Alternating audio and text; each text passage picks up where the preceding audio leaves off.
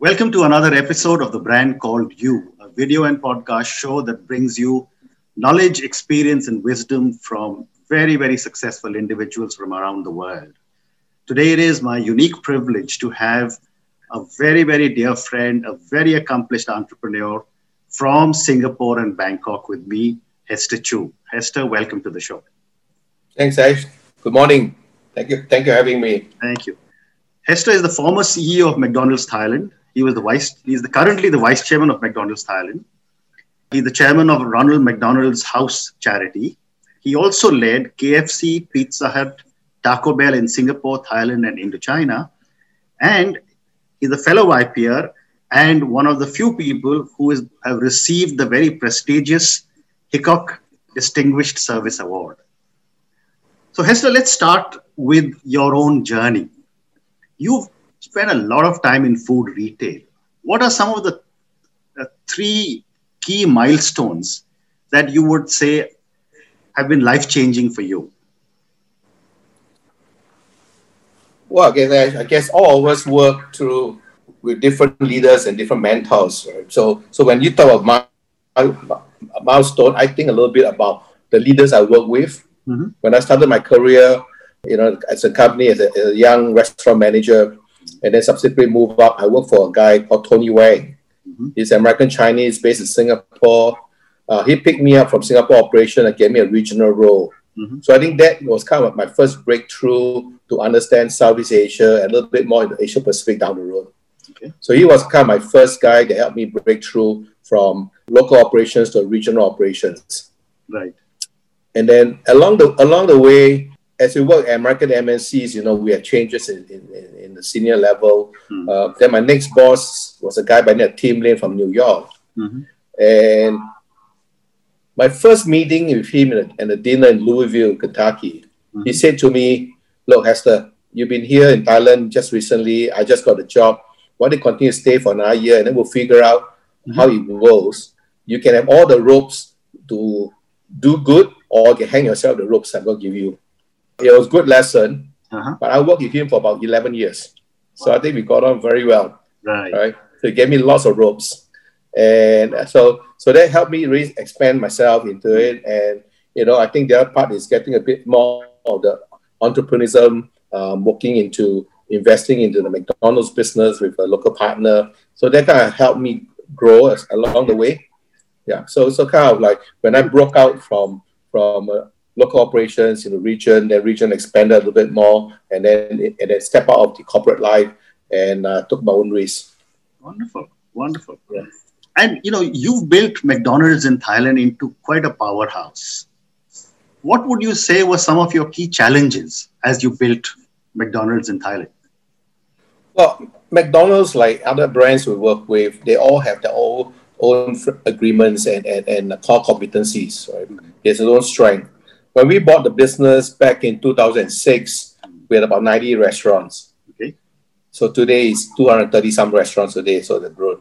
I've stepped out of operations, as you know, a, a year ago. I, I think the initial period was really um, how to rebuild. I think number one we got in was rebuilding a team. Mm-hmm right? When the team was closing more restaurants and opening those days, um, cash flow challenges. So, so I think getting the right team, we brought, well, again, it's people, right? Uh, I had people that did not believe the vision that we had. I mean, they're, they're, they're entitled to their rights. We could not convince everyone, but we managed. So some of them left. We, we changed new people. Some we had to manage the transition. Hmm. But uh, I'm glad that the team that we built from 2007 fairly stable team for about 11, 12, 11 or 12 years. Okay. So, so I think the team was important. Okay. Ability to build a culture. After that, uh, the define what the culture going to be, I think was was an important part of the whole the whole basis of the turnaround. So build a team, get a culture, do the turnaround, and also making products being relevant in Thailand. Mm-hmm. Right. McDonald's being a global brand, Big Mac and cheeseburgers are the main thing. Correct the per capita consumption of beef in Thailand is less than three per kilo per, per head, mm. and chicken is 15 kilos. Wow. So again, managing the menu and localization is important part of the process as well. Wonderful. So you know, I've known you for many years, and you know, you are a great entrepreneur. But one of the things that I've always uh, uh, been admiring of you has been your incredible people skills. And you yourself are very well known for building strong teams. So my first question to you is that what is what what in your opinion are some of the important qualities a CEO CEO should have? Well, I guess I guess that all CEOs, I mean, we, we probably will, will be competent in, in some fields, whether it's marketing, operations, and so on. But I think an important CEO will be is the, the concept of player coach. Mm-hmm. So I can't be standing on a sideline. I will be playing the game together with the team. So so I think the player coach concept is very important. I, I think uh, it's not like do as I say, but do as I do. I think mm-hmm. that's important. So we heard of principle of shadows of leader and so on, but mm-hmm. really, I think living through it, be visible to your team. Mm-hmm. Uh, bear in mind our business, whether it was in the, the Tricon days, KFC, Pizza Hut, or McDonald's, the team are scattered all over the, the, the country. Right. So you need to be visiting them and so on. So be visible, be participative, it's important. And I think part of the ethos of YPO is servant leadership. That concept should also be part of the organization as well. That we are not here just to be to be served, but we're actually serving you. Mm. Uh, a simple example is whenever we're at managers' conferences, where look, I remember attending my first manager conference, a team, mm. and then there's a VIP table, two VIP tables. So I asked, "What's this?" I said, "Well, this is VIP table." Mm-hmm. So they said, "Why?" Mm. It is for it's for the directors, and you guys said no. Mm. The reason we have managers conference is so that we serve the managers, not they serve us. Correct. So we change the whole concept, right? So so when you have 200 old people in, in having a dinner, so among all my directors, myself, we are standing at the buffet station serving out dishes. Wonderful. Wonderful. Which is very different. So I think the servant leadership is showing that, showing the team that you are there with them to understand the issues as well as to, to lead by example. Wonderful. Wonderful. I, I love your phrase, not do as I say, but do as I do. I think that's a very, very incisive kind of a statement. I'm sure a lot of people listening to us will remember that. So, you know, Hester, you have hired or must have hired hundreds and hundreds of people uh, in the various companies that you have worked in, but now as one of the uh, co-owners of McDonald's franchise in, in Thailand. What do you look for when you hire people? Well, I, I guess the standard stuff is we we look at a paper resume and so on before we shortlist them. I also look at for how long have they stayed in the, the last two or three jobs. Okay. Do they change every year or they change every couple of years? Right. Just understand that those who ju- to switch job quite frequently, not likelihood to be called up for interview. Okay. At the interview, we, we tend to discuss more to understand how they work, how do they work. I mean, we try to pick up things, the traits like we see the level of confidence. Mm. We want to look at the level of team building. Mm. Uh, and, and also try to understand how's this. We don't want to intrude into their social life. I mean, I mean, if we do interview process in Asia and US, we will get shot in the US. We can ask mm. a lot of things. Correct. Right. But but here, but understanding their, their the way they behave socially, also see how they, they build teams as well. Mm. So so we're able to, to, to try and do that. I think the leadership skill is very important part of it. And when probably 80, 90% down the interview, and if a guy that I feel fully confident, and one of the questions I like to ask is, do you drink anything alcoholic? Mm-hmm. And if they tell me, well, I like orange juice and so on, I say, yeah, anything else stronger? Mm-hmm. Right? If they, if they are a wine, you know I'm a whiskey person. Yeah. Right? I so do. as long as they, they if they tell me I can hold my drink mm-hmm. or I can drink a little, I'm, I'm good enough. Mm-hmm. And, and the reason for that is sometimes when you join, you have meeting with suppliers or partners, mm-hmm. they will want to have a drink, as you know how we, we do. And I've seen people that could not hold their drink and, and collapse on table, mm-hmm. which is not what we want. So we want to avoid certain embarrassing situation, Mm. right? So so so if you ask me, it's kind of strange. I will try to understand a bit, but I think the important part is really the level of confidence, uh, the leadership, the sociability, and are they there to serve people or, or they want people or they want to be served? I think I think those are the kind of things I'll pick up. Very interesting. Very interesting. So my next question to you is on culture, right? You know, a little while ago you did speak about culture and how Mhm. important it is. tell me what role does leadership and culture play in building an organization? I think that's huge. Mm-hmm. many a times we've seen companies we talk about culture, but the leaders are folding their arms and standing up somewhere else and, and listening to someone talk about culture. So I think culture needs to be built from from top and within. Mm-hmm. I, I learned it. I learned it from my days in Tricon mm-hmm. when it was first sold from PepsiCo and spin out Tricon. The culture then was they called HWWT, how we work together. Okay. It's a global ro- it's a global rollout by the mm-hmm. CEO. Okay. Uh, it's state and it's very prescriptive how it works and three day exercises and so on mm-hmm. to get everybody the role. And David Novak himself was leading it. Wow. Okay. I cannot forget those things, right? We, we went to Louisville and then and we, we went out. I, I, I learned and picked it from, from there. Right? Mm. I've seen my past organization and how things go. So so I think the leader has to lead it. So shadow leader is very important part of the culture. There's no question. Very interesting. Right? And then, and from there, it helps us to prioritize the culture helps us to manage, prioritize the work, mm. help us to focus and where we want. I think so so for McDonald's, for example, when we built the rebuilt the culture, mm-hmm. I mentioned earlier. So I remember we bought the business October, and then by January, February on 2007, I brought the whole department, the whole all the managers out to Hard Rock Cafe in Pattaya. Okay. We were we were consultant and and a huge discussion on what worked, what didn't work with us, and how we define. And took a couple of months to come out with our own a culture what we call Step Up. Okay. So, so the first part of culture, the Step Up, the S stand for Sanuk at work. Mm-hmm. So Sanuk in time is having fun. Okay. So we basically, you know, we talk about people in there, we talk about customer service, but I wanted to make sure that people are having fun. So a part of culture is the S is very important, S Sanuk. So having that at the upfront, saying that if you're not having fun, you're, in a, you're working the wrong organization. Mm. And then from there, the rest falls in place. Correct. And you know, because I've often seen in a McDonald's, it's a very high pressure job behind the counter. You know, these Wait. people are under a lot of stress because everyone is wanting their order to be delivered. And I've often wondered how do you manage to build a strong culture where people don't react? Well, I, I guess everything part of training, mm. right?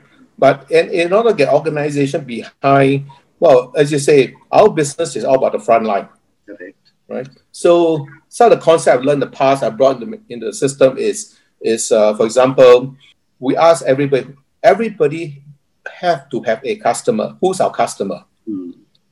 Our team in the front line, the cashier, uh, the manager and the restaurant, their front line are the customers who pay our salary. They buy our product, therefore it pays our salary. Correct. But then for then and another thing we, we changed was the concept of head office. Hmm the head office, everything of it is Eiffel Tower or Ivory Tower and so on. But uh, again, for our concept is there is no such a head office. We call ourselves Restaurant Support Center. Right. So in the RSC, we have a customer, and our customer is a restaurant manager in the in the field. Okay. So our job is to is to serve him mm. so that he can serve the customer better. Correct. All right. So so I think we reverse that, and on top of that, every year we bring the entire team to make, to run two restaurants, two of the heavy, busy restaurants in Bangkok on a Saturday. Uh-huh. So 8 a.m. to 5 p.m. we are running shift. I, I will be the duty manager. Okay. Wearing the uniform and so on. Mm. And my, my other colleagues will be cooking, flipping burgers, flipping French fries, and so on. So, so, so you lead for by example. So every, my CFO was cooking chicken at one stage and so on, right? So you just need to withdraw the staff out, bring your uh, RSC team in, and, and, lead by example and show the work. Fantastic. So let's move on, Hester. You know, you, you stepped back from executive uh, role in McDonald's Thailand, but you've got a very exciting new startup in the healthcare field. Talk to me about that. Yeah, absolutely. You know, I, I in 2018, I, I invested in a company called Saluba MD. Mm-hmm. The group CEO is an YPO Shai, and we do have many YPOs involved, uh, uh, invested in it. So you'll be happy uh, to know I, I, I, spoke to Alan McLaren uh, last week. Okay, that's mm-hmm. good. So Alan is in there as well, right? I know. Yeah. So Rob Dorfman and Shai called me one day and said, "Hey, Hess, we got this proposition. Would you take a look?" Mm-hmm. And I said, "Healthcare." This is 2018. I said, "Well, well maybe I should look at it, Mm. put some investment in." So I did that, and then I was passive, right? And uh, on the advisory board, we get update. But by 2019, by the time I decided to step out in August, Mm-hmm. so I told the board and Shai, said, hey, I think uh, affordable healthcare and making it available anywhere in Thailand should be a priority here. Okay. So with that in mind, I say, I'm stepping out. I do have a little bit of time. Mm. I do have some connection in Thailand. Let me see how I can, I can get this working. Okay. Right. So so we- took the idea, playing around with it, Mm. and uh, we registered a company in May this year Mm-hmm. hired five people now. So, so we're going through a, a process of FDA licensing for certain products, testing. Because NDA, I can't mention the company's name, but I'm working with couple, some couple of companies on on uh, doing telemedicine. Mhm. So, because I think number one, you can really have some productivity, you save time, transportation, bank costs, you know, traffic, and so on, and accessible to doctors, uh, medication sent to you. So I think there are lots of advantages. So so that's something I'm, I'm that's my new uh, challenge right now to look look at it. Fantastic. So I think I think it's interesting. Uh, I think I mean end of the day we all look at making money, Mm. but I think you need to find a way of giving back as well. So I think this is a way that that I, I believe I can harness the next couple of years to try and build this. Fantastic. And, and good luck to you. I mean, I think uh, Saluvar MD is a fantastic concept, and I'm sure you're under your leadership, it'll do very well. So let's move, talk a little bit about YPO, an organization you and I both belong to. Uh, okay. I have two questions for you on that. Number one is that why did you join YPO and what have you got out of it? Wow. When you when you yeah when you look at I look I look back uh, I joined with YPO back in 1998. Mhm. So it's been a while back. Right? And I, I know, do you, do you know Ramesh Vangal? Very well. He was part of my forum in Singapore. Okay, so he was one to introduce me YPO. Okay. So because I was in KFC in Thailand involved, right? And Ramesh at that time was part of PepsiCo. Yeah. So uh, so through some common friends who spoke to me at YPO and so on. And then Ramesh said, okay, let me be your sponsor Hmm. and give you a bit more background. All right. And that's how I, I got Amazing. got involved. And I think what intrigued me at that time was really the concept, the, the opportunity to network, to meet other other business executives, and also the concept of forum. Correct. I think those were the two things that intrigued me. Mm. And, and during my interviewing process and get to know the, the group again, I say, okay, looks like I say you guys accept me, I'll jump in, right? So so I so I, I joined YPO back in '98. Okay. That's how I got involved. And and my next question to you is that you know a lot of YPOs give back, but I've seen you give back a lot to YPO. Okay. Yeah. What made you do this?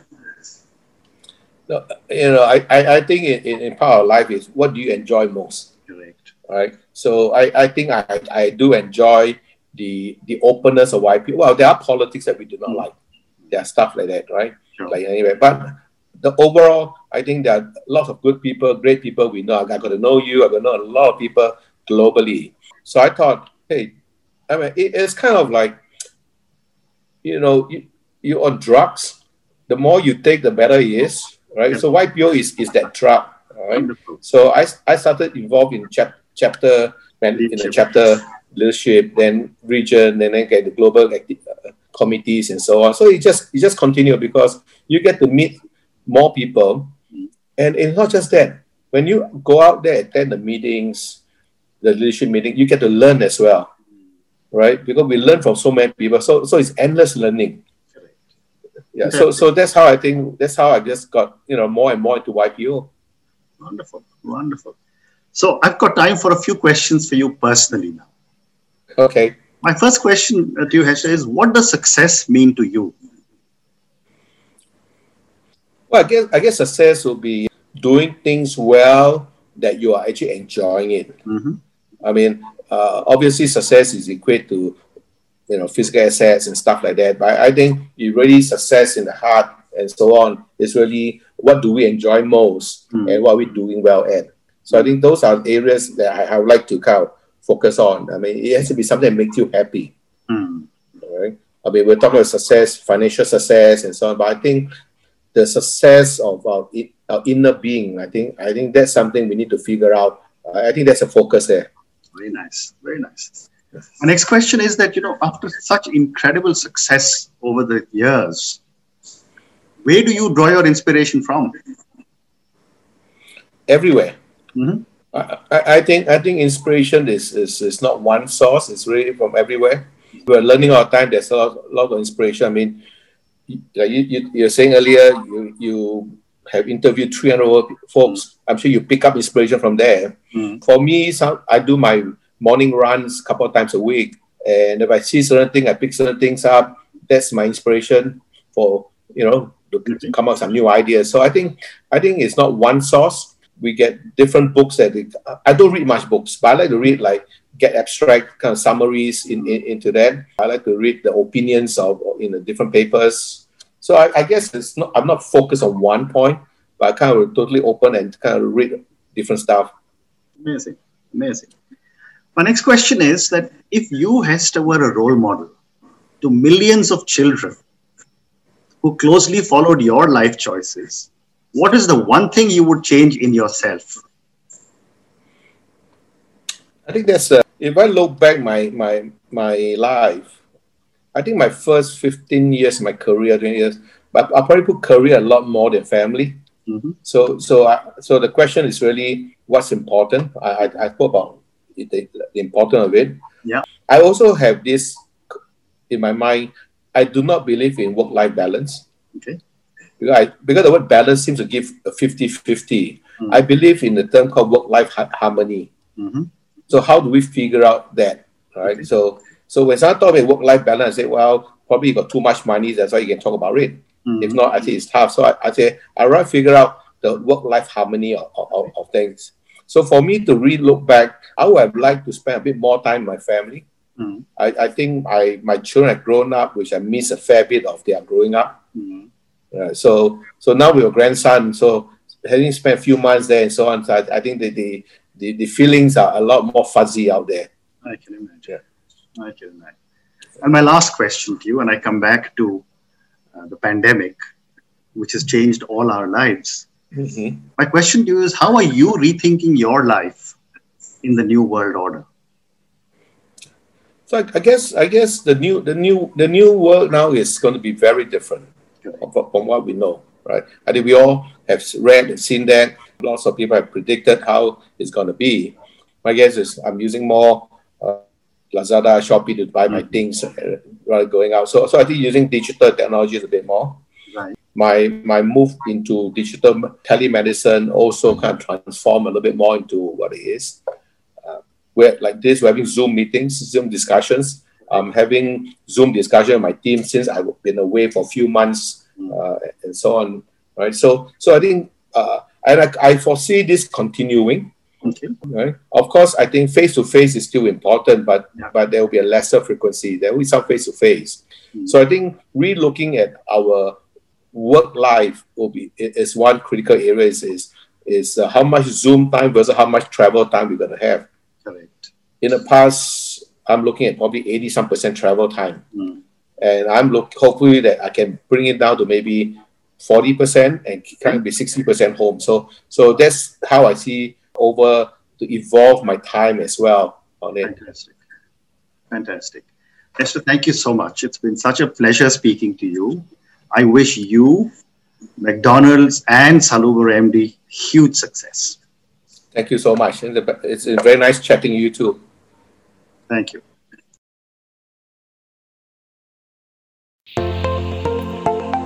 Thank you for listening to the brand called You videocast and podcast, a platform that brings you knowledge, experience, and wisdom of hundreds of successful individuals from around the world.